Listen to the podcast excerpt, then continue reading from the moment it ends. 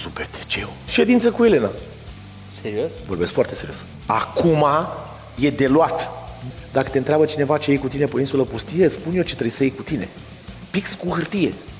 Păi bun, dar ce mâncai în alea 21 de zile? Orez, raportat în felul următor. O cană de orez 12 inși pe zi. Eu m-am dus acolo știind că vreau să câștig. Eu am mâncat orice.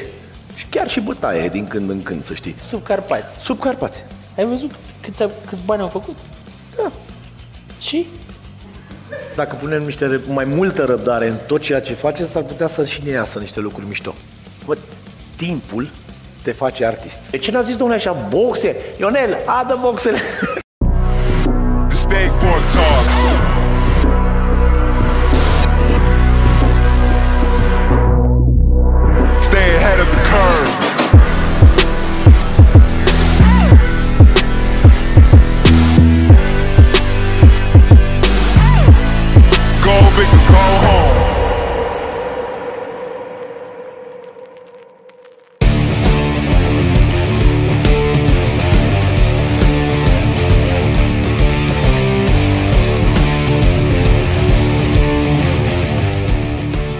bine îmi pare că au schimbat ăștia luminile și pot să vă văd pe toți.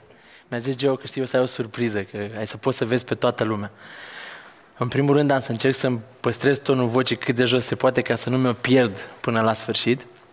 Înainte să încep cu monologul la care plictisește lumea, uh, vreau să vă povestesc foarte pe scurt ce am pățit azi la hotel, că mi s-a părut interesant.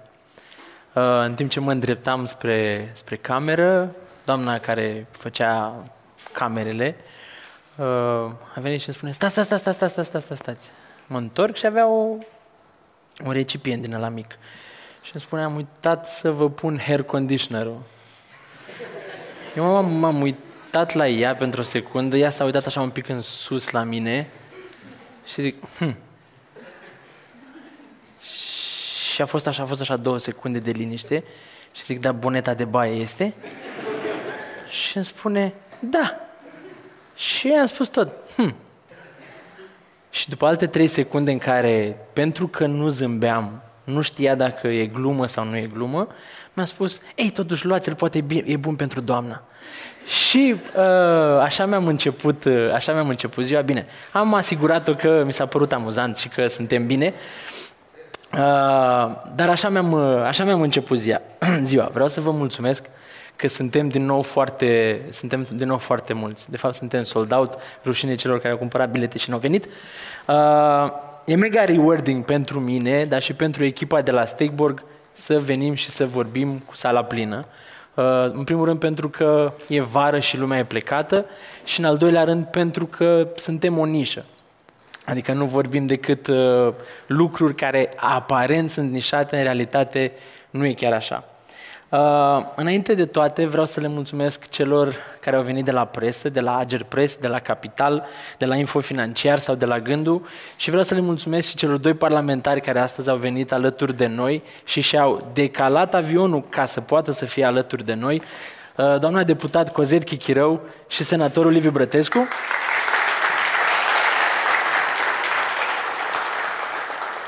Vreau să știți că sunt doi prieteni a industriei blockchain și două nume despre care sunt absolut convins că veți mai auzi pe viitor. Revenind la, la ale noastre, Kevin Kelly, care e legendarul fondator a revistei Wired, spunea la un moment dat o chestie care mi s-a părut foarte șmecheră. Dacă vine cineva și îți promite un lucru, uh, te întreabă dacă ai vrea să-l faci pe viitor, întreabă-te dacă ai vrea să-l faci mâine. Iar dacă răspunsul e că nu, înseamnă că oricum nu ți-ai face timp nici pe viitor, deci prin urmare ai putea să-i spui că nu. Asta m-am întrebat eu în 2017, când am renunțat, n-am renunțat, am făcut un pas în spate din businessurile pe care le aveam, ca să învăț în primul rând și ulterior să investesc în zona de cripto și blockchain. Și sunt convins că mulți dintre voi, mulți dintre voi s-au gândit în ultimul timp, bă, oare aș putea să-mi găsesc un job în Web3? În, ast- în această nouă eră digitală atât de mult lăudată și atât de mult despre care se vorbește peste tot, oare am skillurile necesare să-mi găsesc un job? Suntem astăzi aici ca să stăm de vorbă puțin și despre asta, pentru că la Steakborg ne dorim nu doar să vă încurajăm să vă găsiți skillurile, pentru că fiecare din voi le are, dar împreună, pe viitor, să creăm și cadrul legislativ necesar ca aceste joburi să existe. Pentru că asta e, de fapt, o mare problemă. Trebuie ca să avem niște joburi definite în Web3, în România ele trebuie să și fie uh, inventate. Cred că fiecare din voi a avut măcar câte un lucru care îi plăcea atunci când era mic. Mie nu-mi plăcea să dansez. Mi se părea nașpa, mă simțeam penibil, simțeam că toată lumea se uită la mine, deși în mod evident nimeni nu se uita la mine. Uh, iar asta m-a ținut până am trecut de 30 de ani. După ce am trecut de 30 de ani și am început să mă mai cunoască un om aici, pe aici, pe acolo, m-am început să și dansez. Uh, practic, gândiți-vă ce maturi, maturizare am avut. Am trecut de la a nu mă face penibil în privat, la mă scălda în penibil în public. Și vă zic de dans, pentru că bull marketul în care am fost și toate bull marketurile în general uh, sunt ca un club cu lumina închisă. Fiecare face ce vrea acolo, dansează cum vrea, uh, flirtează cu cine vrea, își toarnă băutură în cap, dacă vrea nu-l vede nimeni. Practic, cumperi orice și ești profitabil. Atunci devii un geniu. Tot, toți eram genii atunci. Toți știam exact ce trebuie să cumpărăm, toți eram uh, mega profitabili, toți eram Mr. Crypto. Dar acum când monthly RSI-ul ăsta de la Bitcoin a ajuns la cel mai low nivel ever, muzica s-a oprit și s-a aprins și lumina, iar cenușăresele deodată s-au trezit că caleașca nu mai există, că calul a devenit șoricel sau ce devenea în, uh, ce devenea în poveste și asta e, asta e practic momentul și vremea celor care înțeleg tehnologia, celor care își doresc să înțeleagă tehnologia și celor care își pariază sub o formă sau alta viitorul pe tehnologia blockchain. E vremea celor care se vor îmbogăți pe skill și pe dorința de a face lucruri, mai puțin pe gargară, mai puțin pe vrăjeală. Deci, practic, e momentul nostru, e momentul tău, a tău, a tău, a tău. E momentul meu, dacă vreți, pentru că noi suntem cei capabili să cântăm în momentul în care muzica s-a oprit, ăștia puțini care am mai rămas, și tot noi, pentru că cântăm acum când nimeni nu mai cântă, suntem cei care o să dăm tonul pe viitor. Pentru că noi facem muzica, o să știm să o și dansăm. Și nu o să mai fim penibili, sau cel puțin eu. Iar dansul, ca orice activitate, devină, uh, devii din ce în ce mai bun pe măsură ce o practici. Azi puțin, mâine puțin și ulterior ai să-ți dai seama la un moment dat că zice lumea despre tine, bă, ăsta chiar știe lucrul ăsta. Și ai să te surprinzi pe tine însuți în momentul ăla în care zici, hmm, eu chiar știu cripto, adică încetul cu încetul de unde acum șase luni, nouă luni, un an, habar n-aveam cu ce se mânca, e momentul în care chiar înțeleg asta. Și ăla e momentul, și cu asta închei, în care o să știm să dansăm cu toții mișto. Ăla o să fie momentul în care nu o să ne mai simțim penibili, că o să vin ca dansatorii profesioniști. Ați văzut aia care zâmbesc așa frumos când fac o, o, o era să spun o tumbă, o, o, o, când se învârt, așa o să fim și noi. Și ghiciți ce? O să ne și fucking îmbogățim. Și cu banii ăia o să putem să îndeplinim visele copiilor noștri, să le dăm părinților noștri lucrurile pe care poate nu au putut să și le cumpere la momentul potrivit și cel mai important, nu cel mai important, dar e foarte important, să încercăm puțin să dăm înapoi și societății care ne-a format. Și toate astea prin cripto. Și pentru că am vorbit de dans, primul meu invitat e un povestitor și o face cu tâlc de om bătrân, continuând să fie tânăr. Continuă să fie cool, continuă să fie amuzant, continuă să fie să dea aerul la proaspăt când îl asculți, după ce termină, te simți nu obosit, te simți și distrat și uh, te simți așa, te simți că ai participat la ceva semnificativ. E împreună cu noi azi pentru că m-a impresionat la podcastul pe care l-a avut cu Măruță. Nu mă uit la Măruță, dar m-am uitat pentru el și pentru că mi-a zis Nadine Și mi-a plăcut că a avut simplitatea de a spune, băi, asta știu, până aici știu, mai departe nu știu. Dar lucrurile pe care le știa, chiar le știa. Și ăsta nu e puțin lucru, e primul pas spre a deveni din ce în ce mai bun. Mereu la curent, mereu activ, mereu cu o glumă la el, mereu familist, vorbim frumos de familia lui și despre fetița lui care e mega deșteaptă. Ajutați-mă să-l primim cu se cuvinte pe Edi Cerebel. Skateboard Talks. Domnule, salutare. Stay ahead of the curve. de lucru frumos. Bună seara, bună seara. Nu mă așteptam să fie atât de multă lume simpatică. Salut! Salutare! Vă rețin doar pentru 7 secunde. Urmăriți acest interviu până la final pentru a putea câștiga primul pus la bătaie de Stabor. Eu îți zic mersi că ai venit, deși nu te așteptai să fie așa multă lume. Da, ce să fac? Showbizul, drăguț. și asta, vreau să încep spunându-ți că cred că showbizul e o camera oglinzilor. În sensul că se proiectează mai mult decât ce e real, ce vedem uneori poate e mult mai departe decât ceea ce e de fapt și că până la urmă oamenii care sunt în showbiz sunt incentivizați să placă. Adică ei nu sunt incentivizați să fie ei. Sunt incentivizați să placă. Suntem aici între noi. Deci, Așa. un pic mai mulți, dar tot între noi. Ce e mișto și important la tine, dar lumea nu vede de obicei? Ei, așa între noi fie vorba, nu? Da. Da, noi și o țară întreagă. Uh, cel puțin o cameră cu oglinzi, așa cum spuneai mai devreme, showbiz-ul ăsta e, e și ăsta un loc de muncă în care, cum să zic, mă bucur foarte mult că am fost uh, din cam prima, prima, prima tură de, de hamsteri și noi n-am avut meserii de genul impresar, manager, ăstea s-au învățat pe parcurs și odată cu ei am învățat și noi artiștii ce înseamnă scena, ce înseamnă tehnica din spatele scenei. Noi știam doar partea de artă, cântat, dansat, ce știam noi să facem, știi? Și fac o paranteză, am fost la un concert cu, cu Simplu și am cerut și noi monitoare la scenă, că învățasem ce înseamnă monitoare, boxele în care te auzi pe scenă ca să poți să co- controlezi sunetul, știi?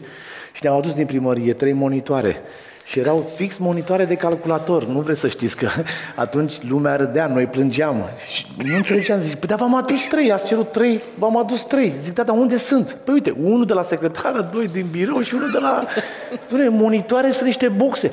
De ce n-a zis domnule așa, boxe? Ionel, adă boxele! Ei, cam așa se făcea la început treaba asta. Uh, și acum, nu știu, referitor la întrebarea pe care nu știu ce să zic acum, nu pot să mă... Sunt multe lucruri. Eu sunt în zodia drac, rac. Uh, m-am ascuns mult timp și rămân pitit după caroseria asta, băiat rău, tatuaje, dincolo de treaba asta, sunt, uh, pot spune, un artist pentru că eu trec prin sentimente tot ce fac în viață și mă doare de fiecare dată când nu ies lucrurile, dar și mă bucur când după multe lupte reușesc să ies la, la, la aplauze și lumea chiar să zâmbească și să ceară autograful, să ceară poza, uitându-te la ei și văzând că e pe bune, știi?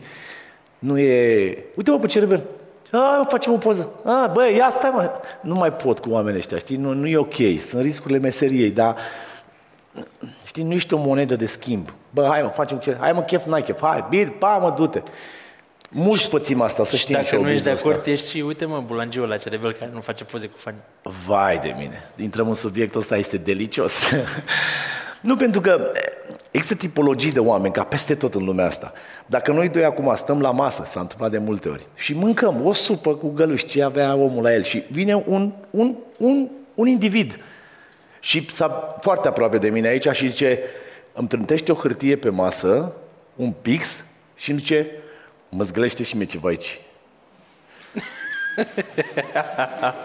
Și eu eram, zic, primul lucru a fost, am zis, da, da, uh, suntem la masă, poate după, tot încercând să... Eu nu mă grăbesc. și îți dai seama că în momentul ăla am luat pixul Am făcut o mâzgălitură special, că uh, eu sunt de la Pitești. Și la Pitești crește așa nivelul și când se umple e, nu e bine, că iese un alt uh, limbaj de borduri, e altfel. Și măzgălesc și zic, ia, ce asta? O măzgălitură. Hai mă, bine, dăm un autograf de la, cum îi zice mă, el... Dai seama, când se când m-am ridicat în picioare, eram cu un cap mai înalt ca el, I-am zis pe piteștenește, nu vreau să vă zic că suntem totuși aici și nu, suntem cu limbaj de cartier, dar de ce vorbești urât? Tot el mă întreba și continua discuția. N-ai ce face cu oamenii ăștia. Dar sunt oameni foarte frumoși care vin, nu am nevoie să-mi spui, te rog frumos, poți să fac o poză, dacă se poate și nu vă deranjez, nici așa, știi? Dar îi vezi pe oameni când se bucură că te văd, că cer un autograf, că vor o poză, vor doar să strângă mâna, îi vezi. E, pentru ăștia merită să continui să faci ceea ce faci. Deci, ce vrei să se știe despre tine și nu s-a văzut încă? În afară că știi pite, piteneștenește, sau cum se cheamă.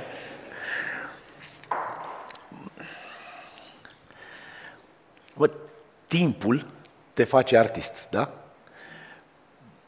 Ce să se știe despre mine? Că dacă ați pariat pe mine de la început, e bine, e bun pariu, mai am multe de spus, multe de arătat și merită să aveți încredere în mine că sunt așa. Adică dacă am ceva de spus, o spun. Dacă îmi place bine, dacă nu, nu. Deci ai grijă ce mă întreb, că s-ar putea să-ți răspund și s-ar putea să nu-ți placă. Sunt pregătit. Alea sunt N-am întrebările ce să de vă pe zic pagina asta. punctual, adică, da, îmi place, îmi place să, uh, să fiu diferit, nu pot să conduc ce conduce toată lumea, nu-mi place niciodată găleata, când toți fac parte din găleată și din trending și din orice, nu-mi place să iau parte la treaba asta, niciodată. Uh, nu vreau să fiu lup, nu vreau să fiu nici măcar lupul alfa, nu vreau să fiu nici măgar în turmă, vreau să fiu câinele ăla care are grijă de oi să se bată cu lupii, știi, atât. Nu să-l apră pe stăpân. Chiar dacă îmi dă de mâncare, că și eu ce fac acolo, la ajut să facă niște bani, știi? Eu mi-apăr oile mele acolo. Sunt atipic. Păi bun, și atâtea tatuaje de ce ai? Pe- De ce am așa puține? Că mai e Când piele ți-ai făcut, suficientă. când ți-ai făcut ultimul? E o nebunie de Ultimul? tinerețe? Sau... Aseară. Aseară. La 1 noaptea eu terminam de tat. Ducă vă și arăt. Ce crezi că, uite, ia mai ce... L-am făcut pe ăsta cu Survivor prima oară și l-am făcut pe ăsta din Survivor 2009 și 2022. Nu, aseară, chiar aseară l-am făcut pe ultimul. A durut tare. Agem, bei un șpriț și ți-l faci sau îți vine așa Bei, ideile? nu bei niciun șpriț, că dacă bei un șpriț nu e bine. Nu, dai cu gremă de aia, cu, cu, cu anestezic, dai că altfel e groasă treaba. Ce ți-a dat celebritatea și ai dat înapoi fără să te gândești de două ori? Aplauze, zâmbete, oameni, lecții de viață de la oameni. Am cunoscut atât de mulți oameni Bun, și ai renunțat la ele? Că asta te întreb. Nu, a- nu am, am înțeles că am înțeles invers întrebarea. Nu, Ce ai... gen, să renunți. Dacă ți-a, celebritatea ți-a dat un lucru și tu ai zice, bă, de mâine nu mai vreau asta. A, Gata, asta. luați-vi-l înapoi. Ce vorbeam mai devreme? Cântă doar ce trebuie, dansează doar așa, îmbracă-te că altfel nu e bine, du-te și zi așa, n-ai voie să... Nu pot. E lupta asta, știi, care s-a întâmplat 20 de ani de scenă, s-a întâmplat continuu despre radio, despre nu e bună piesa, nu mai cânta așa, fă 100 de mii de compromisuri, nu mai îmi place. Asta cred că se întâmplă în toate joburile publice, nu? De la sportivi, politică, artiști. Teoretic, da, practic, nu știu, dar cred că e cumva asemănător, dar vezi, acum au trecut 20 de ani și acum am permit luxul de a face ce vreau. Merit să mă premie și eu cândva, nu? A venit momentul ăla și acum chiar fac ce, ce simt. Mai mult decât atunci, că nu am regrete că am scos vreo piesă, cine știe ce să... Bine, am un regret mare că am făcut poză cu coloana infinitului. Aia e, o, ăla e un regret enorm pe care l-am făcut. Dar care zi poveste? Că Dar eu trebuie să fii și retard, eu în caz de față să fac treaba asta. Povestea e foarte simplă. Dansatorii mei din Dubă s-au dat jos, ne-am dat cu toții jos la Târgu Jiu, ei și-au făcut aceeași poză, eu, ce eu sunt mai prost să nu fac și o poză, dar numai că eu am și postat-o imediat. Îți dai seama, bă, știți poza, dacă nu o știți, o găsiți repede. și am făcut poza cu coloana infinitului, Între picioare? clar, ești pe unde în altă parte. Să fii, păi nu, falnic, așa. Și ce s-a întâmplat? S-a întâmplat întâmplarea că domnul primar, știam cum îl cheamă pe vremea aia, acum nu mai e primar, e ceva mai mult în politică, Imediat a făcut adunare de urgență la primărie și îl declarăm pe cerebel, persoană non grată, nu mai are voie să facă, să dreagă, pf, ProTV, Antena 1, toată lumea, știrile, pum, primă. Ce am făcut o poză? wow! E, aia a fost o greșeală. Cred că singura pe care am făcut-o și o biznă atâția ani de zile. Adică am reacționat impulsiv. Dacă ei au făcut, de ce mai prost să nu fac și eu? Și am făcut și eu. Numai că eu am plătit. Adică n-am mai ajuns în Târgu Jiu cu concert. Mi-a fost frică de cărămizi, de Plecă oameni. din București cu avionul, e cerebel în avion ocolit. Târgu Nu, că au mai- au mai Tragă fost- aia cu rachetele solar. Au mai fost concerte puse acolo și a trebuit să le refuz. Serios. Vorbesc serios. Da, pentru că oamenii trebuie să lași timpul să treacă până, până înțelege și ultimul om din Târgu Jiu că a fost o e greșeală. bine că așa apărăm coloana, lui, coloana infinitului, dar când a trebuit să, uh, să luăm alte lucruri mai importante de ale lui Brâncuș de prin, de prin lume, aia nu ne-a mai interesat. Nu, păi nu putem atunci. Ne e foarte greu. Ne e foarte... Păi și Vâiniu Brâncuș e înstrăinat către francez tot din cauza conducerii Târgu Jiu. Pe vremea aia așa am înțeles. Da, e mai simplu să blamezi un, un artist. Se te de mine, că eu sunt prostul satului, știi, la a făcut, vai, să faci așa ceva. Whatever, un subiect uh, m-a durut foarte tare, pentru că am vrut să înțeleagă în primul rând oamenii, că da, a fost o, nici măcar nu pot să-i spun o greșeală. Au făcut o poză cum au mai făcut încă niște mii de români. Dacă îi cauți în telefoane, după două beri, cred că mulți au făcut poza asta, cel puțin, odată. Auzi, în general, pe- la lucrurile la care spunem nu, nota de plată e aproape invizibilă. Vine unul zice, băi, ai face asta, nu mă, nu. Și e caz închis. La ce ai zis nu de-a lungul timpului și crezi că prețul a fost mare?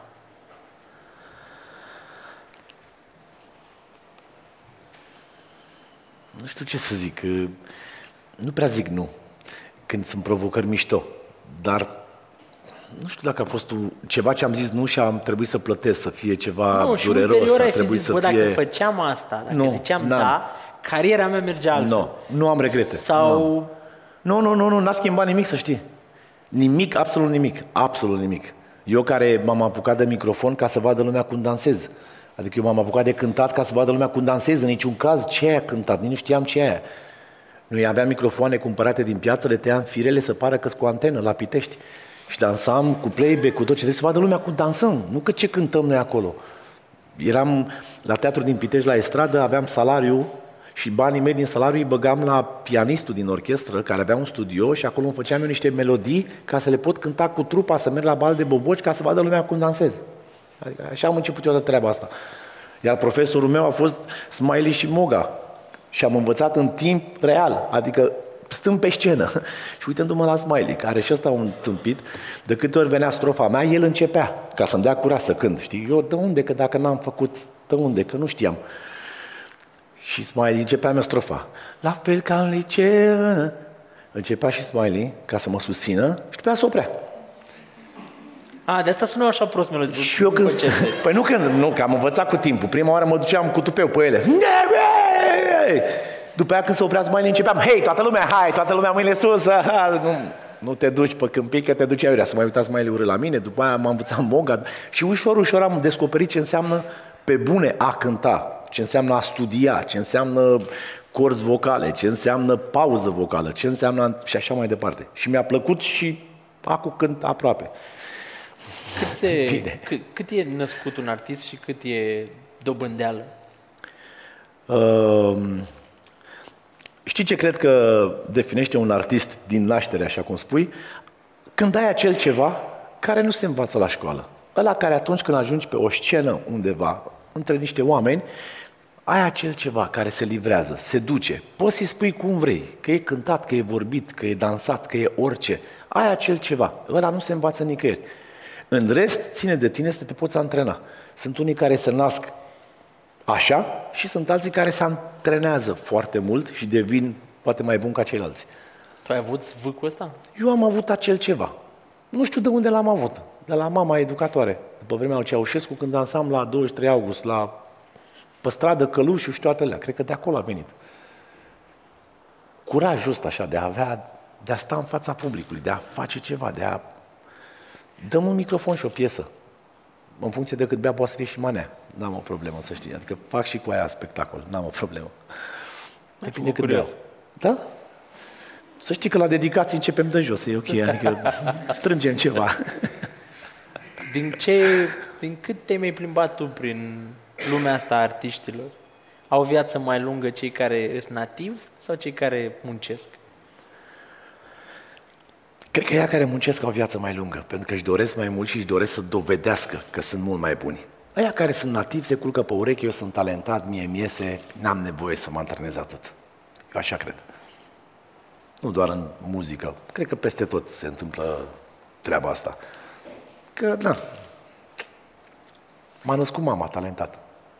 Și ți se și spune din copilărie că tu ești talentat, că e Hai mamă să zici poezia, știi, să strâng un safiri acasă, hai zi poezia. Care că nu vreau să taci, știe poezia, știi? am pățit-o toți, e o traumă a copilărie, nu spune că n-ai pățit-o și tu. Să te Eu nu scoată... aveam niciun talent. Dar nu contează de talent. Când erau musafiri, nu te scuteau părinții să zică, hai, vină plăduț, hai, zi poezia. O știe poezia aia, e, zi, zi. N-ai Cred pățit-o? că eram foarte prost, sincer. Acum că zici, îmi dau seama că nu. Și îmi dau seama că cred că... Nu te-a scos la, la, la o poezie, la ceva. Ești norocos. Ce să zic, te invidiez pentru asta. Nu, chiar nu, și, și singur la părinți. Eu eram scos și cu sora mea Măcar și că cu... mai era unul, cea care e mai talentat, lasă-l pe ăsta la acolo, lasă-l, că cine știe. Pe mine mă scotea și pe sora Ceva mea să aprinde și de el. și pe fratele meu toți trei. Trebuia să stăm frumoși așa. Mama educatoare, ce vrei? Tot zi, Edi? Da, nu că știe po- Sora mea, Milena, Dragoș, hai, cântam. Trist, foarte trist. Ce se ocupă frații tăi? Frații mei, uh, sora mea este educatoare, a urmat uh, meseria mamei și fratele meu acum e, acum mai nou face ceva. Până acum a făcut de toate.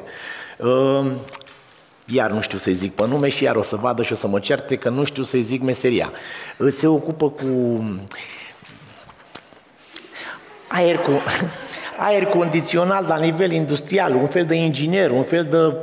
Nu știu să-i zic, mă, Deci nu nu e știu artist. ce, ce... A stat pe pandemie și a învățat niște lucruri cu care am crezut că nu o să mă le pot pe fratele meu care învață. E mai mic cu 4 ani ca mine și mai mare cu vreo 20 de kg. E bine așa, e chiar bine. Uh, Bă, a învățat. Și a trecut la, l-am luat tour manager, a fost instructor la școala de dans, adică a făcut și el multe. Nu știam ce o să fac în viață, acum văd că... Adică acum văd ce face, dar nu știu să-i zic pe nume. Iar mă ceartă. Vreau să te întreb de foame. Ah. Uh, eu, Bagă. eu fac fasting atunci când am o chestie importantă, tocmai pentru că simt când dă așa, o, o, îmi ia o pătură de neclaritate de pe minte, încerc să nu mănânc, știu, nu se vede, dar încerc să nu mănânc gen 18, 24 de ore, cam ăla e punctul în care ulterior chiar simt că pot să gândesc mai bine. Cum te-ai raportat tu la foame înainte de Survivor și cum te-ai raportat după? Măi, întotdeauna am mâncat, eu am mâncat orice. Și chiar și bătaie din când în când, să știi. Nu am fost genul care să aibă grijă cu mâncarea. Am mâncat orice și mai ales tot ce înseamnă așa nu. Că n-ai timp, n-ai, nu. Iar pe vremea lui Nanicu, când eram noi mici, nu puteam să mâncăm altceva, că era atât ca era. Mergând la Survivor, bine, am avut noroc că am mai fost odată eu. Oamenii nu știu că eu în 2009 am mai fost la un Survivor care s-a făcut la Canal D, Salomii rătăciți în Panama și acolo am stat vreo trei săptămâni și o insectă mică, Citra, m-a trimis și aia acasă, n-am putut să stau mai mult, iar acum m-am dus tocmai să continui povestea aia, să văd dacă reușesc mai mult decât atât să mă cunosc. Și știam ce înseamnă foamea, dormit afară, apă puțină și așa mai departe. Și știam că se poate. Ai nevoie de cele 21 de zile în care să ai răbdare, să tragi de tine, că după aia corpul te va asculta. Dar după 21 de zile. Pe bun, dar ce mâncai în alea 21 de zile? Păi, Întreb ca unul care n-a căscat gura la emisiune. păi orez, raportat în felul următor. O cană de orez 12 inși pe zi. Și seara? Atât. Uh, păi nu, și seara, pe ce se pare că aveai dimineață, prânz și seară sau ce? Avea o cană de orez toată ziua, atât mănânci o dată pe zi. O cană. O cană. 12 oameni. Păi, da. Adică câte boabe la fiecare? Că bănesc că sigur v-ați gândit la asta. Nu, nu știm câte boabe mâncam, dar pot să spun pentru câte boabe se băteau. Că mie mi-ai pus mai puțin. Adică mai punem câteva, că mie nu. Adică f- ă, Acolo este un, un, un joc uh, psihologic în care e o cratiță aia în care facem o cană de orez, pune multă apă ca să umfle la zici că e mazăre și să face la el. Și iei și uh, pui și... Na, tu când iei cu lingura și pui așa la fiecare, mai cade din lingură. Mă, uh, mai punem, nu, nu, că mie... aveam și o jumătate de cartof sau un cartof pe care îl tăiam dacă îl câștigam, dar erau cu buleți atât de mici încât nă. Și mi-ai pus prea puțin cartof, mai punem. Și eram toți, bro, tss, ai răbdare. Nu vrei să știi. Cum mai rămânea ce mă, un vârf de lingură pe cratița aia și ăla începea să fie împărțit la 12. Și mă dădeam în spate că mi se părea foarte penibil momentul ăla pentru trei boabe de urechi să mai rămân la rând. Știi? Adică să stau până îmi vine mie rândul. Că de obicei mă pun și ultimul, știi? Când te pui ultimul, mănânci mai puțin, dar analizezi colegii. Adică a, a, vroiam să câștig mai mult pe partea cealaltă. Și nu se termina aici, că după aia zicea, haideți, care vine la lins la oala? La ce? La lins oala. Și că a făcut mama vreo, vreun creștinit sau ceva, vreo, vreo ciocolată de aia și linge moala cu te-ai degetul. băgat? Cu... Ferească Dumnezeu, eu o spăl cu apă, nu o spăl cu limba. Ăștia erau... Nu vrei să știi. Adică asta mâncam, atât. Deci Nu- scoate nimic. foamea cei mai rău din om? Animalul. Scoate animalul. Pe care nu știi că l-ai în tine. Lăsând la o parte la animalele pe care le vezi lângă tine. Nu știi cine e de desubt. Nu-ți vine să crezi. Visai mâncare? Dacă visam mâncare, doar despre asta vorbeam. Am deschis opt business-uri am făcut acolo, aici. Despre mâncare. Și când te-ai întors, și când te-ai întors mă, le-ai de, închis. mă, de ce râdeți că sunt business la care am... Eu caut parteneri financiari, eu, eu nu mă las. Pe cuvânt de onoare, adică am stat să-i găsesc în apă. Deci mă duceam în apă, două, trei ore, ca să stau departe de tot ce se plângeau ăștia. Mie mă doare, nu mai po- bla, bla, bla. Nu-mi plac poveștile de genul, stau în apă, mă duc frumos cu mine acolo. Și acolo am dezvoltat business-uri luate așa, unul dintre ele, uh, logo, uh, slogan, uh, culori, business, cifre și mi le repetam zi de zi să nu uit. Că dacă acum, mai fac o paranteză, dacă te întreabă cineva ce iei cu tine pe o insulă pustie, îți spun eu ce trebuie să iei cu tine. Pix cu hârtie. Nu ai nevoie de altceva. Nu că briceag, că amnar, că nu știu, cuțit. Nu, mă, nu. Ca să stai aici bine, pix cu hârtie. Crede-mă. Dacă aveam pix cu hârtie, pf, Mi se pare că ai rezistat în pușcărie bine.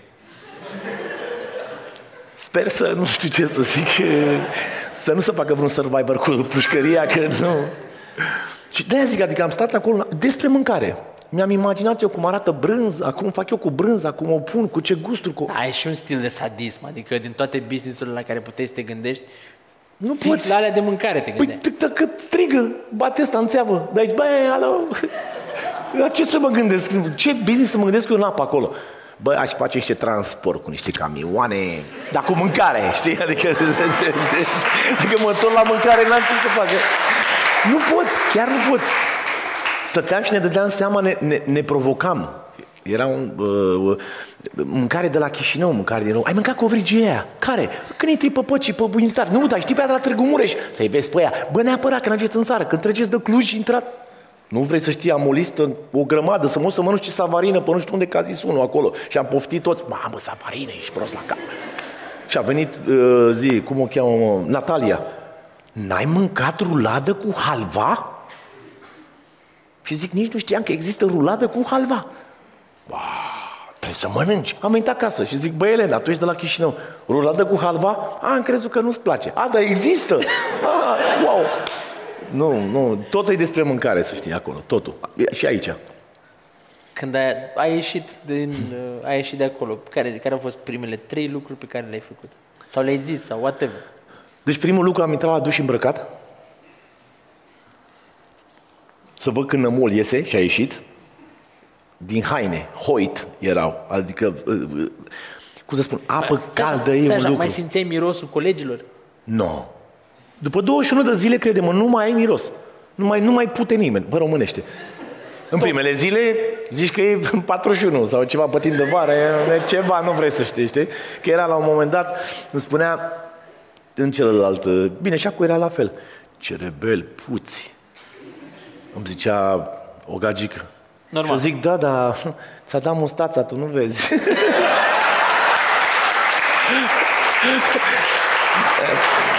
E o formă de iubire și asta, știi, acolo între colegii. Adică asta este, știi, miroși, miroși, după 21 de zile nu mai miroși nimic. Ești bine. Nu mai de unde miros? Că și ăla iese cu ficatul, cu pancrasul, cu mâncare. De unde mâncare, deci nu miros. Nu mai există. Bun, ai făcut duș îmbrăcat. Next. Da, nu, a fost testul ăla cu apă călduță, cu săpun, cu nu știu ce. Ăla a fost un lucru wow. Uh, după ce am, bine, eu am ieșit din emisiune medical. Chiar mă simțeam foarte rău, am avut niște probleme medicale. Eram foarte uh, slab, slăbit. Uh, bine, a venit a doua zi sau a treia zi după ce mi-au dat pastile, mi-au mai dat ăsta, a venit să-mi aducă mâncare de asta de spital. Pentru mine era aur, îți dai seama, când cea, cea dublecel, morcov cu orez, băi, ești prost. Dar mai Bă, puteai să intri după ce ai mâncat ca boierul? Unde să intri? Înapoi în concurs. Păi numai că gata. A, deci era gata. Nu mai că m-a dat afară medical oricum n-am mai putut. Am intrat la ultimul traseu și am fost o legumă. Dădeam comandă, fularele astea nu alergau și eu ziceam, bă, hai mă că a început jocul, e nu. Adică mai în glumă mai serios, chiar am fost praf, adică eram la, la, la low battery, știi? Uh, Așa, ce ziceam de... Ah, du- și după două zile a venit și mi-a zis "A, să știi că îți aducem mâine portofelul și țigările. Țigări. Băi, țigări. Că telefonul n-a vrut să mi-l dea. Mai tre- e o procedură. Crede-mă, m-am apucat de fumat la 32 de ani. Eu sunt cel mai prost din lista proștilor care fumează, eu sunt prostul cel mai prost, prostul suprem, eu sunt. M-am apucat la 32 de ani. Și până să înceapă Survivor, am fumat două pachete pe zi, că ăsta sunt. A început Survivor, până în secunda în care a zis că mi-aduce țigările, nu am avut un gând despre țigări. Nu vorbesc de pofte sau... Nu. Ca să-ți dai seama cum lucrează creierul. Eu care eram speriat că o să intru într-un sevraj în primele două, trei săptămâni și mai au la bătaie cu cineva acolo și cu fetele. Adică eram... Bă, bă. Nu. Este incredibil. Și atunci, aia a fost. A doua zi, portofel, cafea, țigări, pf, aia. Și a doua zi a fost o cafeluță cu o țigare. Am luat Zici că am lins cum era. O mizerie, un, un, un, nu vrei să știi. Și mă gândeam, bă, dar să mă apuc chiar, să mă las. Dar îmi place. De ce să fac asta? Adică, da, știu că nu face bine, am promis Alesiei că o să mă las. Deci pot să mă las. Hai bă, fumăm, că când vreau să mă las, mă las eu. A, deci tu practic ai descoperit că poți să te lași Păi, mi-era și atunci frică. ăsta e motiv să fumezi. Mi-era foarte frică că nu o să... Da! Păi mi-era frică că nu o să pot să mă las. Și acum mi s-a dovedit că, bă, poți. A, da? Hai. Bun, și ai, Până primit, să negrește radiografia, că acum am căs bine, adică... și ai primit telefonul. Și am primit telefon. Ce ai făcut cu el? Nu-ți imagina că am intrat pe Pornhub. am, am vorbit cu Alesia, am vorbit cu Elena, am intrat pe Instagram, m-am văzut în ce hal arăt, am uitat în emisiuni, în ce puteam să fac în momentul ăla, dar atenție, nici nu știam unde să intru, l-am lăsat după 5 minute și nu știam ce să mai fac cu el. Era atât de multă informație, nu aveam cum să mă gândesc că trebuie să preiau de undeva. Nu, eu trebuia să analizez ce se întâmplă acolo. Nu știam ce să fac cu el. Nu știam să mă... Nu știam. Am vorbit cu Elena, am vorbit cu Alesia, adică cu familia, am sunat, aia a fost ok. Dar în rest ce să fac? Acum dacă mai lăsa, stau câte patru ore pe TikTok-ul ăla și pe mă trebuie, bă, dar prost să mă să mor. Bă, TikTok-ul mă sipac. Și ai fumat și un pachet de țigări în timp ce Cel puteam puțin, TikTok. cel puțin, cel puțin. Da, nu, nu știam ce să fac cu el atunci. Și din ce ai vorbit gen cu ceilalți? Care au fost experiențele? Adică experiențele, ce vreau să înțeleg, experiențele cumva sunt asemănătoare sau depinde la om la om? Nu, nu, nu cred că sunt asemănătoare de niciun fel, pentru că nu toți pun preț pe același lucru. Adică nici nu vreau să fiu rău, dar nici nu vreau să fiu uh, uh, Bun. Să, bun sau să egalez pe toată lumea, pentru că vezi, eu m-am dus acolo știind că vreau să câștig. Eu m-am dus acolo fără să mă plâng că mi-e foame, că, sunt, uh, că plouă, că dormim în ploaie, pentru că e normal. Eu mi-am luat profilul soldatului de acasă, am o misiune, trebuie să mă duc să câștig. Și atunci pot să trec prin toate. Ce să zice lui Otilia sau lui Andreea sau lui care sunt fete care le-au venit acolo? A, e foarte greu, vreau acasă. Păi n-ai cum să pleci acasă, tati, decât când trebuie. Și atunci nu poți să egalezi experiențele. Pentru că nu toți au vrut să facă treaba asta. Ai o pelerină, eu mi-am făcut o cort. Și am stat sub acel cort. Că am încercat noi să ne facem baracă, să ne acoperim. Nu există să faci asta. Zici, domnule, pui frunze și nu te plouă. Crede-mă, n-are nicio legătură. Sau cu toaleta. Păi și la baie cum mergeați? Uite pădurea, iată, unde vrei tu, cât vezi cu ochii. Ține de fiecare, de jocuri, cât ai jucat în copilărie, despre supraviețuire, cât îți pasă de tine, cât te-ai zgâriat, te freci un pic și aia e, sau strigi, doctor, au, mă doare, mă doare capul, dați-mi pastile și așa mai departe. Și de experiențele nu sunt la fel, cu siguranță. Hai că tu ești mai trecut prin viață și mai direct și mai uh, îți place golăneala. Ce să fac? Se vede, nu? Dar fetele, cum au... cu- Încerc să-mi dau seama cum te raportezi la pudoare, de exemplu. Când stai... Care? Nu mai e. Nu mai e, nu? Foarte Ok, multe deci, întrebări deci de la... Pudoarea e un construct modern. Aici vreau să ajung. A, am înțeles. Te, te, te duc în zona aia ca să înțeleagă toată lumea. Mulți dintre golanii mei, prieteni și amici și golani și ce vrei tu, au întrebat. Băi, dar cu sexul... Erau gagicile alea acolo, care totuși e puțină cârpă. E doar ce e pe acolo, atâta e. Restul e piele lăsată de la Dumnezeu. Zic, da mă, corect. Păi și? Zic, și ce? Păi cum, nu, măcar așa, de- Deci, Mi-e foame. Zic, prietene, e, e doar un buton de lift. E doar, nu mai e nimic acolo. Nu, nu, nu mai există. Adică nu- e un buton de lift care din când în când nu mai face ce mai face atât, dar în rest nu există. Ce, hai mă, nu te cred. Că erau fetele care, bă, corpul intră în protecție. Creierul nu poate să trimită informație, să te să duc, stăteam cu băieții, cu doi dintre ei, Bă, hai mă, te rog eu frumos, facem testul ăsta. Mă, hai să ne uităm la fetele astea, să vorbim noi porcos, să ne excităm, să vedem dacă se întâmplă ceva. Și crede că suntem spurcați la gură, adică am văzut multe la viața noastră. Adică care mai de care aveam abonamente pe platforme, adică știm, suntem bine, să știi, știm noutățile, știi? Nu există. Ca să vezi că nu există, adică nu, corpul nu poate să facă altceva decât să te protejeze și să supraviețuiești cu mâncare puțină, cu stresul și așa mai departe. Ai ieșit de acolo mai ambițios? Sunt destul de ambițios, depinde cât mă provoci. Nu neapărat că sunt mai ambițios. ă, Ce am descoperit acolo nou este Gen că... te-ai ofticat că n-ai putut să concurezi până la sfârșit? Da. A, m-am ofticat foarte tare. Și m-am ofticat tocmai că m-a, m-a părăsit prietenul meu, adică corpul, nu am rezistat fizic. Asta, asta m-a enervat foarte tare. Pentru că știam jocul, știam cum funcționează, știam că pot să ajung în finală, adică știam. Te-ai gândit, bă, Edi, ai ajuns la o vârstă. Nu. Nu are legătură cu cifra din buletin. Deloc. Crede-mă. Acolo trebuie doar să ai cerebel și slavă Domnului. Adică jocul ăla e bine făcut. De rezistat, rezistam. Iar jocurile trebuie să știi cum le abordezi. În funcție și de adversar și de forma finală de punctaj. Iar acolo stau bine. Aveam toate șansele să câștig. N-a fost să fie. Că vorbim de jocuri. Cum ai dat de cripto? Ia, ia, ia, iar îmi aduc aminte că iar nu înțeleg, mă, când, când a apărut cripto ăsta prima oară, cam ce an e? Să, pe la noi pe aici, să nu vorbim de istorie, istorie, așa. E, dar noi ca și cum ai venit cu calul, ca tătarii. Nu, să zicem așa, Când s-a auzit în România de da, cripto, românul cu să bet... zic. Când? 2000 cât? Să zicem, 2, 3, Nu, n-ai treabă. 6, cam acolo. 10, 11. 10-11. Uh-huh. Bă, nimeni din jurul meu în anul ăla când s-a întâmplat n-a venit să-mi spună, bă, prostule, vezi că există niște dăstea, fii atent că se întâmplă așa, pune și tu 10 lei să faci să... Nu am știut de subiectul ăsta până acum 6 ani. Bă, n-a fost un prieten să-mi zică mie la ureche, bă, știi, BTC... Bă, dar e bine bă- și acum șase ani. da, da, eu m-am ofticat tare. Când am văzut ce am pierdut, pe când am vorbit eu prima oară de, de, de, de Bitcoin, când mi-a zis un prieten chiar în Spania, eram acolo cu un prieten, mi-a zis, ai văzut BTC-ul? Și eu zic, ce să văd? Pe Bitcoin-ul. Mai, mai zi. Hai, nu cred că nu știi. Nu. Bă, și începe și... Și în timp ce îmi povestea, nu înțelegeam cât de prost am fost eu să stau departe de astfel de subiecte, care sunt genul de subiecte care pe mine mă provoacă instant.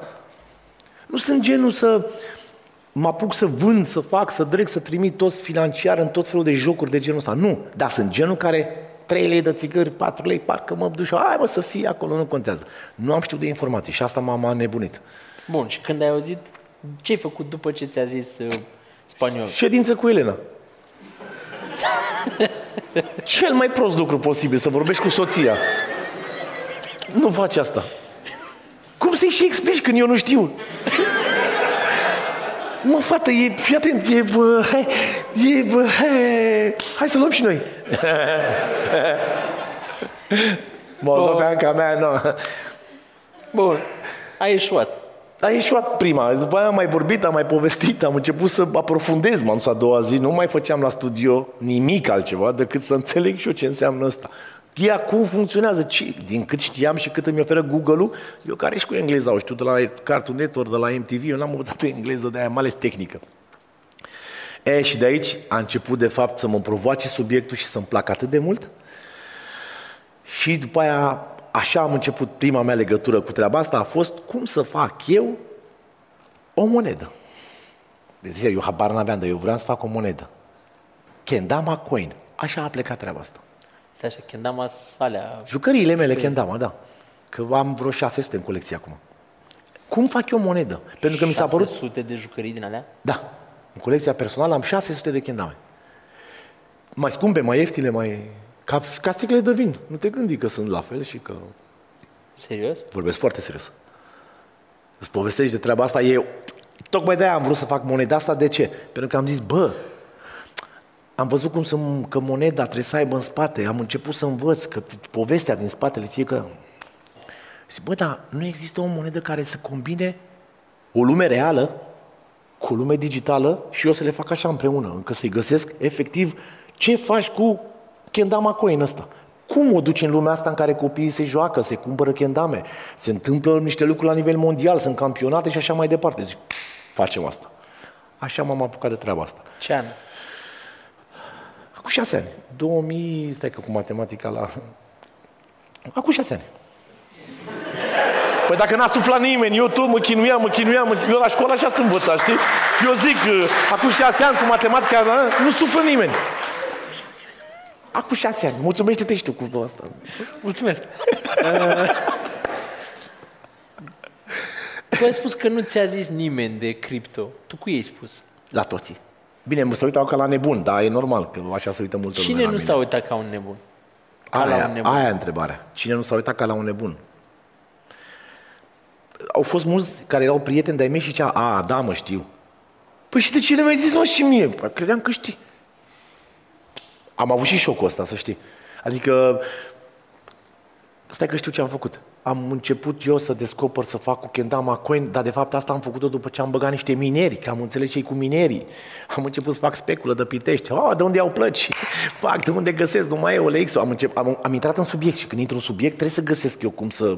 Știi, iei trei plăci, le vinzi, scoți o placă în plus, pe aia mi-o fac eu miner, mai pun pe unul care știe, ăla îmi dă țeapă. Și înveți despre cum funcționează minerul ăla. Ce mamă mă zic miner, că nici aia nu înțelegeam. Whatever. Și ce vreau, ce ziceam de nu că am uitat ce vreau să zic după... Cui, cui ei zis și a zis, da mă, uite, are sens. Păi- Păi... O, un om cunoscut, țin un nume, ceva, să zicem și noi, uite mă, a existat artistul X care a fost vizionar, a văzut și el în 2019. Pot să spun ce artist m-a înjurat în anii ăștia. M-a, m-a iubit și m-a înjurat în același timp. Adică îi spuneam, bă, acum e de luat. Du-te, bă, pleacă, bă, în jurăturile de rigoare.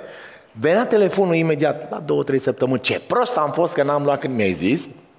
Mai trecea o lună, două, vezi, mă, prostule, că ce bine... că- Așa sunt oamenii din jidou, când încerci să faci... Dar nu-i spuneam, bă, neapărat să iei. Eu am luat. Atât făceam. Și? Și el nu lua. Pe cine? Zi? Zile și că suntem născuți în aceea zi. Știe și ăla. Vezi că acum știe toată lumea. Deci toată lumea din showbiz ăsta știe despre. Dar nu știe despre cum facem niște bani. Atât. Nu știe esența care pe mine mă deranjează și pe mine mă interesează în același timp. Pentru mine blockchain-ul mă interesează mai mult decât trade-ul ăsta și toată schema cu hai să facem bani, vinde repede, a, a scăzut pe DC, hai să cumpărăm, să facem, să trecem. Adică, Are, are cine să le ia bani la ăștia bogați pe tema asta. păi și eu vreau. Uh, Că vreau și eu să le iau bani. ce? zi- Dacă pot. uh, zi cum ai văzut-o pe asta cu NFT-urile? Wow! Am văzut-o perfect. Perfect am văzut-o. Adică am, de ce mi-am făcut? Că eu cum văd de astea, îmi fac imediat. Am deja 3-4 planuri de NFT-uri, știu ce vreau să fac, n-am cu cine. Adică n-am cu cine. N-am cu cine. Am niște idei șmechere, îți povestesc eu de, bă, ceva tare de tot. Uite, fii atent, ăștia, uh, cum, cum îi cheamă pe ăștia cu folclorul? Subcarpați. Sub Carpați. Ai văzut cât- câți, câți bani au făcut? Da. Și? Adică te-ai fi gândit că eu să poată să facă bani și tu nu?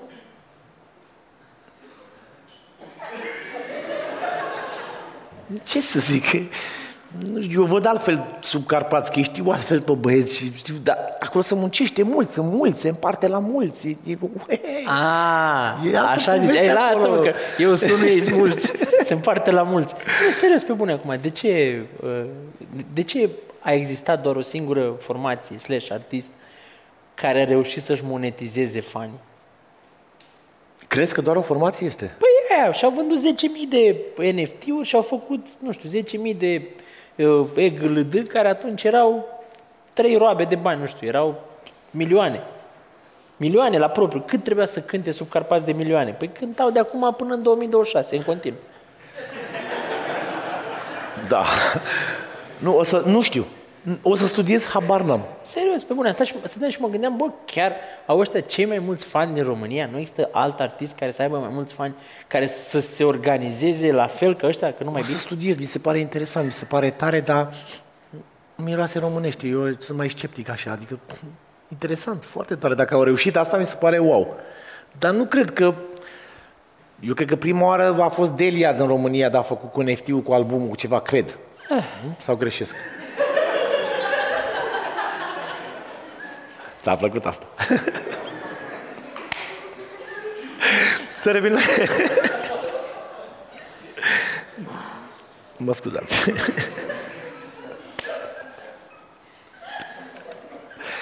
E tare, da. Era pregătită? Nu. Abia după ce am zis-o mi-am dat seama. Da, e ok, dar se mai întâmplă. Dar ți-am zis, sunt și... Așa sunt. Nu-mi iese, câteodată nu-mi iese. Mai greșesc, aia e. NFT-ul pentru mine este ceva next level și mă bucur foarte tare că întărește platforma asta. Tot ce înseamnă partea asta de blockchain, mi se pare că a venit NFT-ul fix când trebuia. Dar acum și cu NFT-ul ăsta, eu le-am făcut, kendamele mele le-am făcut NFT-uri pe toate. Așa. Și ce fac? E, adică eu dacă îți cumpăr o kendamă din aia NFT, ce fac cu ea mai departe? Am reușit să le duc la, uh, la Dubai. Toate kendamele le-am transportat cu avionul cu niște case-uri imense unde sunt biblioteci și așa mai departe, construite de mine. Le-am dus acolo într-un birou, să zic, într-un spațiu și le-am făcut muzeu, Fizic. fizic. Deci tu ai un muzeu de kendame la Dubai. Exact. Voi râdeți, da? Eu am un lucru ce nu există în Dubai. Kendama. Și când ai un lucru care nu există în Dubai, ar trebui să fii milionar, cel puțin. Și? Lucrez. Lucrez să strâng bani de avion ca să mă mai duc.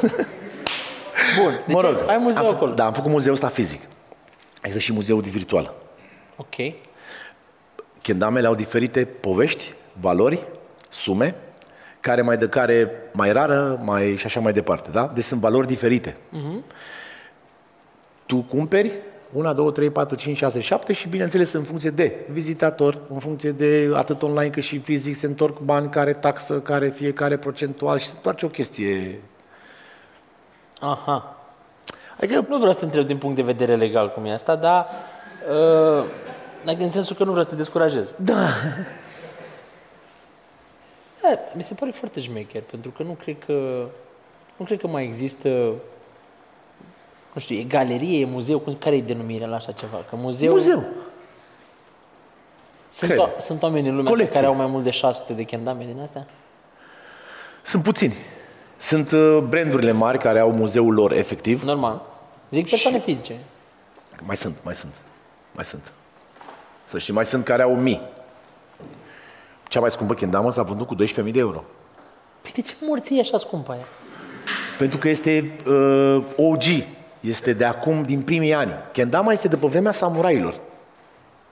Este o jucărie foarte veche, cu care se antrenau samuraii, în timp ce francezii aveau uh, bilboche și mexicanii aveau boler alte jucării, ele ușor, ușor s-au transformat și atunci prima kendamă de acum 30 de ani, să o ai pe aia în colecție, e foarte rară. Deci eu dacă am câteva kendame care dacă le scot mâine la vânzare, le vând instantaneu. La ce sumă vreau eu? Pentru că sunt colecționari în lume care le vor pe ălea. Și nu le vor noi și în cutii. Le vor folosite, le vor jucate. Tu când ți-ai dat seama că poți să faci un business din asta? Uh, în momentul în care toți din jurul meu spuneau copil bătrân, te joci cu lemne. Eu mă joc cu kendama de 10 ani, de 12 ani. Și de la smiley citire până la toți prietenii mei, bă, du-te te, cu... Pe bune, e cât mai om, cât mai animal, te joci cu lemnele de copii. Bun, mă joc, îmi place. Mă ține ocupat, mă ține... Bun. Cum a venit fenomenul și doi ani de zile toată lumea a avut kendama în România, toți copiii, și acolo iară o să povestim despre alt subiect, bă, ce-ai lovit-o, bă! Bă, ce-ai lovit-o cu kendama! Ce bulan ai avut? Da. Păi nu eram eu, mă, ăla care cu niște ani mă jucam cu o bucată de lemn. Deci, pasiunea de a mă juca a transformat-o într-un business în momentul în care cu adevărat am văzut că, virgulă, copiii, când se joacă cu kendama, în primul și în primul rând lasă telefoanele, ceea ce să vezi o jucărie de lemn că își face loc în era digitală în anii ăștia este ceva șocant. Copiii socializează față în față, spiritul de competiție, provocare în același timp, deci educațional toți părinții mă iubeau. Mă mai iubesc, cred. Doar că în România, în 2 ani de zile, s-a consumat tot fenomenul. Nimeni nu mai are kendama acum, decât, nu știu, pasionații efectiv Da. care mai sunt. Au consumat atât de repede, încât, cum să zic, în România, în anii ăia, un singur brand de kendama vindea 50.000 de kendame pe lună. În România, ca să înțelegi. Și eu prostul am făcut un leu din vânzarea de kendame, cu toate că puteam să iau acces direct. Tu când, când ai simțit că ai și genul ăsta de antreprenor? Păi, tot mic, de când mă duceam la second hand și vopseam Adidas și cu sigmaron negru și vindeam pe lumina scării și spărgeam becul ca să vând niște Adidas mai noi. Făceam bani, A, toate deci încă de atunci combinațiile. era asta cu ricoșeu, adică nu, n-ai făcut-o, uh, mă duc să cânt ca să vadă lumea cum dansez prima oară. Aia a fost, uh, nu, înainte, păi stai, mă, nu trebuia, dar eu la Pitești acolo aveam deal cu second hand-urile. Stai că-ți povestesc.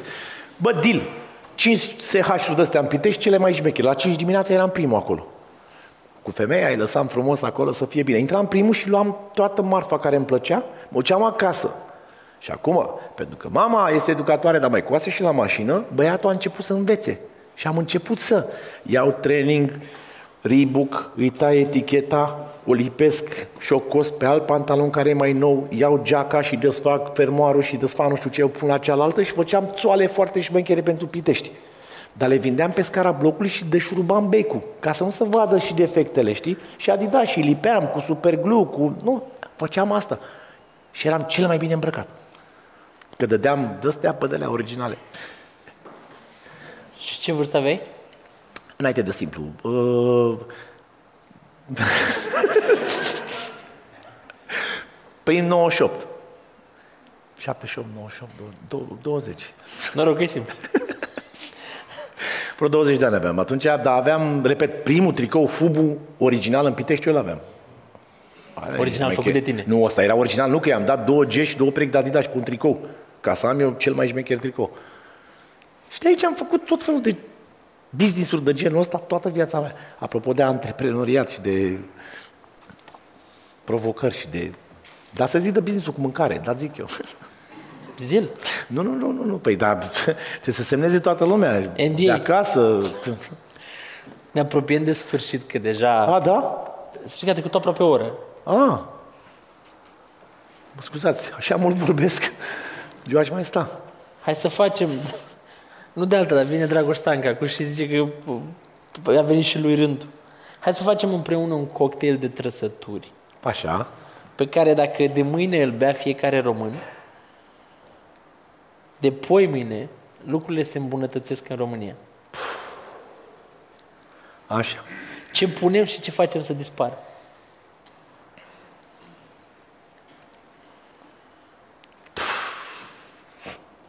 Da, foarte bun uh, testul ăsta. Chiar e...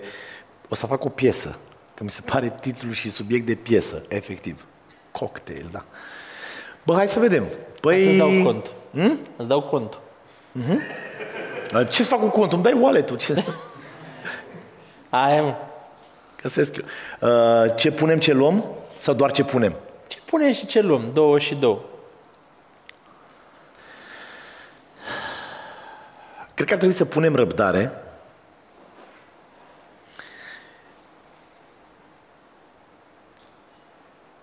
Nici nu știu. că aș lua multe rău. Aș mai lua niște lucruri de acolo și aș mai pune, aș pune răbdare, aș lua...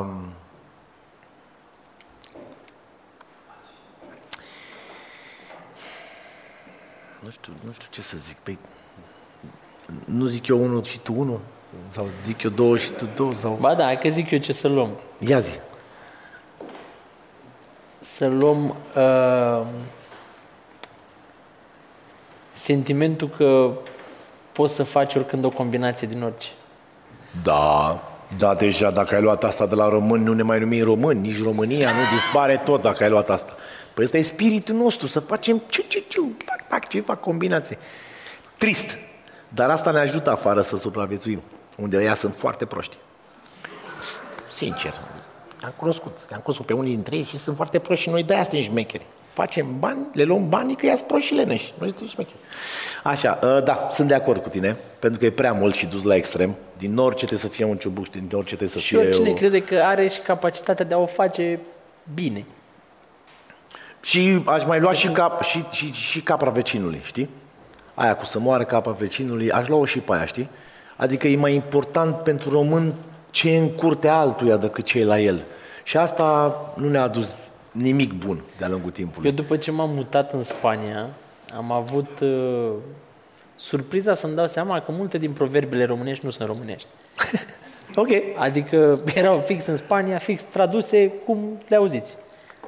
În schimb, bunele. Și asta, evident că mi-am prins beculețele să văd dacă există în engleză și cam astea erau toate limbile pe care le știam. Dar m-am întrebat oameni care mai știau franceză, italiană.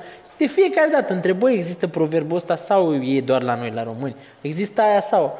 Și să știi că asta cu capra vecinului nu este în alte limbi. E doar la noi, nu? Uh-huh. Trist. Am, bun, îți dai seama că am căutat și chestii similare, nu știu, oaia, lama, uh, dar gen nu e, deci nu există principiul în sine, nu exista, știi? Deci a, ce am scos? Păi de asta, să scoatem Am scos cu... capra, am scos uh, Ciubucul combinăgeala cu- da. și am pus răbdare, nu? Am pus răbdare. Eu cred că dacă punem niște, ră- mai multă răbdare în tot ceea ce face, s-ar putea să și ne iasă niște lucruri mișto. Am, am rămas uimit și plăcut că ultimele zile am mers aici în București cu motocicleta special să văd cum e să mergi cu motocicleta în București. Eu care mi-am luat permisul și am mers doar afară, că nu s-a întâmplat, nu am avut când. Și am rămas plăcut impresionat să văd că s-au mai schimbat lucrurile. Adică e o înțelegere tacită între șoferi și motocicliști, îi mai lasă, nu vorbesc de teribiliști și nu vorbesc de... Da. Nu, vorbesc general, vorbim și mi se pare foarte tare. În schimb, i-aș omorâ pe ăștia cu trotinete și cu biciclete care trec pe roșu la semafor. I-aș omorâ, m-aș da jos din mașină și i-aș, om- i-aș face guler bicicleta aia. Mă, dacă ai venit pe carosabil și ai pretenția să fii, e o lege, se numește rutieră. Dacă e roșu, dai rec, mai ce, de unde te duci? I-aș omorâ. Pe cuvânt de onoare, nu știu, cred că o să pornesc o asta. Mă bat cu oamenii pe stradă, ce rebel să bate cu ea. De ce? Că a trecut pe roșu cu bicicleta, eu fac...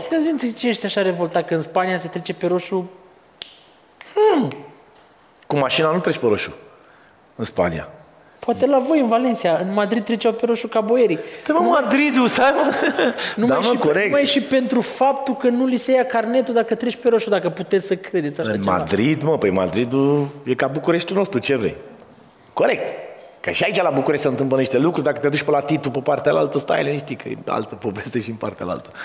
Uh, dar nu e, cu mașina, dacă ai trecut uh, pe roșu, nu e chiar așa, adică vin băieții care vin repede. Gata, încheiem. Uh, tu citești?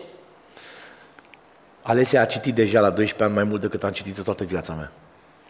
Nu-ți Dar știu place? să citesc, nu că știu, știu să citesc, să știi, adică am terminat și o școală, adică știu să citesc. Nu am răbdare să citesc. Mi se pare că aș găsi în timpul ăla în care stau să citesc, cred că aș face mai multe lucruri. Dar și când m-a apucat să citesc așa, mă, mă Dar mă nici duc audiobook-uri nu merg? în- Ba da, merg, alea merg. Audiobook-urile merg. Și ce ai ascultat? Zi-mi ceva ce ai ascultat, vezi că te prind acum. Zi-mi ce ai ascultat acum de curând. Să mă uit pe telefon, ce am Păi uite. acolo. Nu știu ce, am pus un audiobook să văd și eu cum funcționează. Nu, cum Asta, mă, că, bă, ia zi. A, nu te gândi că e cine știe Îți dai ce. seama că ești foarte nativ cu telefonul după cum uh, dai slide. Unde găsesc audiobook-ul? Primul om care și-a crăpat telefonul cu degetul. Stai mă că am aici audiobook, mă. Stai mă că, ca să nu ziceți că mint, că nu-mi place să mint. Unde e cărți, mă, aici? E ceva din 2007. Mai zic că până să încarcă. Hai să luăm, uh, până își găsește uh, Edi cărțile, hai să luăm două întrebări. Hai să luăm una singură, dacă vreți, că deja ne-am întins foarte mult.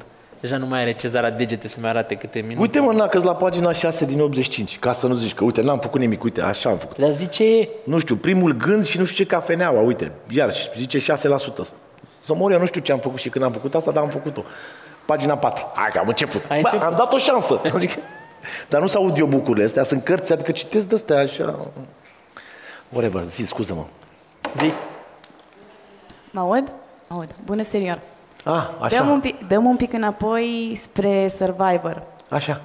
Îți primești telefonul Da? și bănuiesc că o sun pe soția ta, Elena. Ce ai întrebat-o prima oară? Cât e BTC-ul? Așa. Pe cuvântul meu de onoare, pe cuvânt. Am uitat. Am fost foarte stresat Și acolo. Elena Cât ți-a e zis, BTC-ul? "Futu-și A, morți." da, cam așa a început. Cam așa. Eu am crezut că începe cu iubire, cu ceva, dar eram foarte stresat pentru că mai încercam acolo să mai întreb pe un cameraman pe ceva, oricum mai n-avea voie să vorbească cu noi și am stat foarte stresat. Cât e BTC-ul?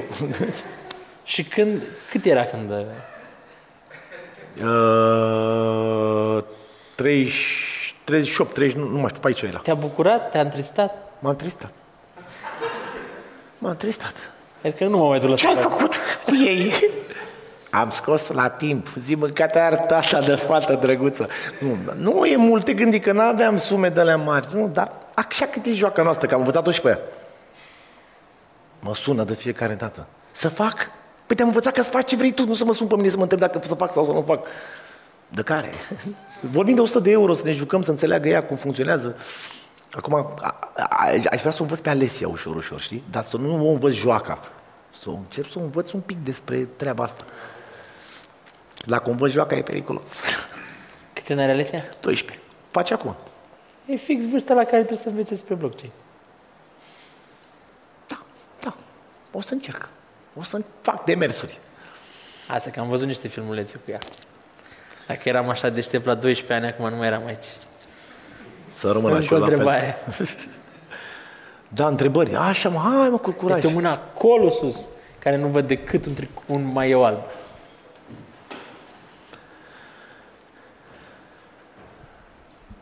Salutări! Voiam Bună. să te întreb uh, despre Kendama, Așa? uh, despre NFT-uri. Ce utilitate le-ai da? Ai vorbit despre colecție, înțeleg, ești colecționar, ai căutat comunitatea să formezi cumva principiile astea, dar ce utilitate ai da, unde ai plusa cu, cu proiectul ăsta? Um, utilitatea, dacă mă, adică unde îi văd eu rolul final, tot întorcându-mă către Kendama Coin, al doilea proiect. Adică pentru mine să fac muzeul ăsta cu NFT-uri este de fapt deschiderea către subiectul respectiv. Pentru că utilitatea acestui coin, așa cum l-am gândit eu pe vremea aia, este fix de a-l pune în lumea asta a copiilor care se joacă și să le dai lor de ce? Jucându-te poți să cumulezi și poți să uh, tranzacționezi aceste monezi, poți să cumperi kendamele în aceste monezi pe viitor și așa mai departe. Dar dacă nu mă pricep la tehnică și depind de niște oameni care când îți povestește tu ei de bun și după aia mai afli, păi nu, stai că și legal cum e, ha? nu știu cum e. Păi și când se poate? Păi mai stăm, păi și mai stăm. Dar mie, așa cum am desenat eu proiectul, cum mi-am imaginat eu, pentru că cunosc foarte bine comunitatea Kendamei, îi văd utilitate unui coin, unui, un- unei monezi, efectiv, unui cripto da, în lumea asta. Unei modalități de schimb până la urmă pe care copiii să o folosească. Cumva. Iar asta Sau, mă cu rog, copiii. NFT-ul e doar începutul, cum o văd eu pentru celălalt proiect. Pentru că, repet, nimeni nu știe la Dubai despre Kendama. Și Dar tu vin, când ai început asta cu Dubai? Uh, Acum vreo trei ani, așa, patru ani, am tot făcut niște evenimente acolo, s-au tot făcut evenimente. Partea mea în compania asta cu care lucram era să mă ocup de partea de evenimente. S-au făcut evenimente foarte mari acolo, am înțeles ce înseamnă Dubaiul din punct de vedere al evenimentelor. Uh, am descoperit multe lucruri mișto și așa s-a legat și povestea asta cu kendamele. Uh, pe vremuri când a venit Kendama în România, nu am avut 100 de mii de euro să investesc ca să pot să fac și eu bani din comisionarea de comerț. Mm-hmm. Trecut fenomenul și prieteni financiar potenți, zice, bă, de ce nu vii mă la mine? Zic, să mor tu că veneam la tine, dă și mie 100 de mii să bag în lemnele astea. Și tu mă băgai în seamă ce, a, 100 de mii, ia 200. Că dacă îmi dădeai 100 de mii, eram milionar, crede-mă. Așa, așa și acum, știi? Acum, ce să fac? Că dacă în Dubai nu există ce să fac, să vin să dă și mie 100, dă, dă și pe 500 de mii, că facem niște milioane în câteva luni. Cu lemnele astea. Hmm. Tu te bă cu lemnele tale, ești nebun la cap, bă, nu faci nimic. Nu mai vreau să dau la nimeni nimic. Vreau să fac eu așa cum am făcut de fiecare dată, step by step. Și o să mai merg la Dubai și o să iau copii, o să mă joc cu ei și o să încep să fac asta pentru că și place foarte mult. Bine, îmi plac și banii, n-am ce zice. Ce-s banii pentru tine?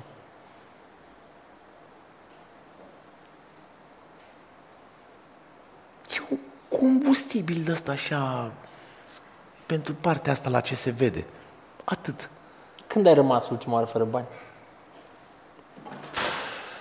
Am avut uh, un moment foarte trist, acum câțiva ani de zile, vreo 3 sau 4 ani, nu mai știu când, când eu și Elena și cu Alesia am rămas fără niciun leu timp de 2 sau 3 luni de zile. Din showbiz-ul ăsta se întâmplă să ai promisiuni, semnezi contracte și le duci la schi în Austria, consum banii, vin apoi și s-a dus dracu și contractul și tot. Ia ține tu. Ianuarie, februarie, martie, aprilie, fără niciun leu, fără niciun ban, fără nimic. Foarte trist. Și ce ai făcut? Am mers pe... Știi cum e? Pentru mine e foarte simplu. Eu să mă întorc la sărăcie pe bune sau să mă întorc la o cutie de pateu, e normal. Am mai fost acolo, nu e ceva greu pentru mine. Și am întors acolo unde știm. Am continuat și am mers mai departe. Cred că tot ce mi se întâmplă mie, restul nu știu cum este, mi se întâmplă cu un scop. Tot ce e rău acum, peste un timp o să aflu de ce a trebuit să fie rău ca să vină altfel de bine. Adică totul se întâmplă așa cum trebuie să se întâmple. Pentru a putea câștiga, tot ce trebuie să faci este să dai subscribe canalului nostru de YouTube Stayborg, să dai like acestui interviu și să lași un comentariu în care să ne anunți că te-ai înscris. Te poți înscrie până pe data de 11 iulie uh, la miezul nopții, iar câștigătorul va fi anunțat pe data de 12 iulie pe contul nostru de Instagram. Aici ne oprim. O să Totul aflu, se întâmplă așa cum trebuie să se întâmple. o să aflu de ce a trebuit să vină azi aici. Peste un timp. O să aflu. Sperăm că și noi. Și noi.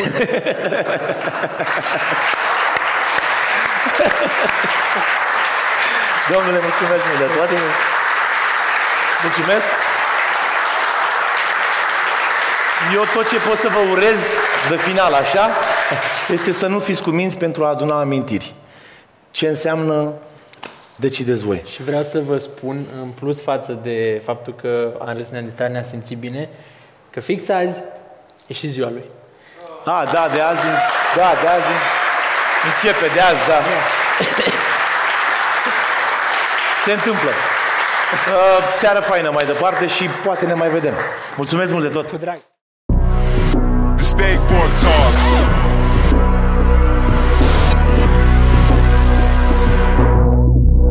Stay ahead of the curve.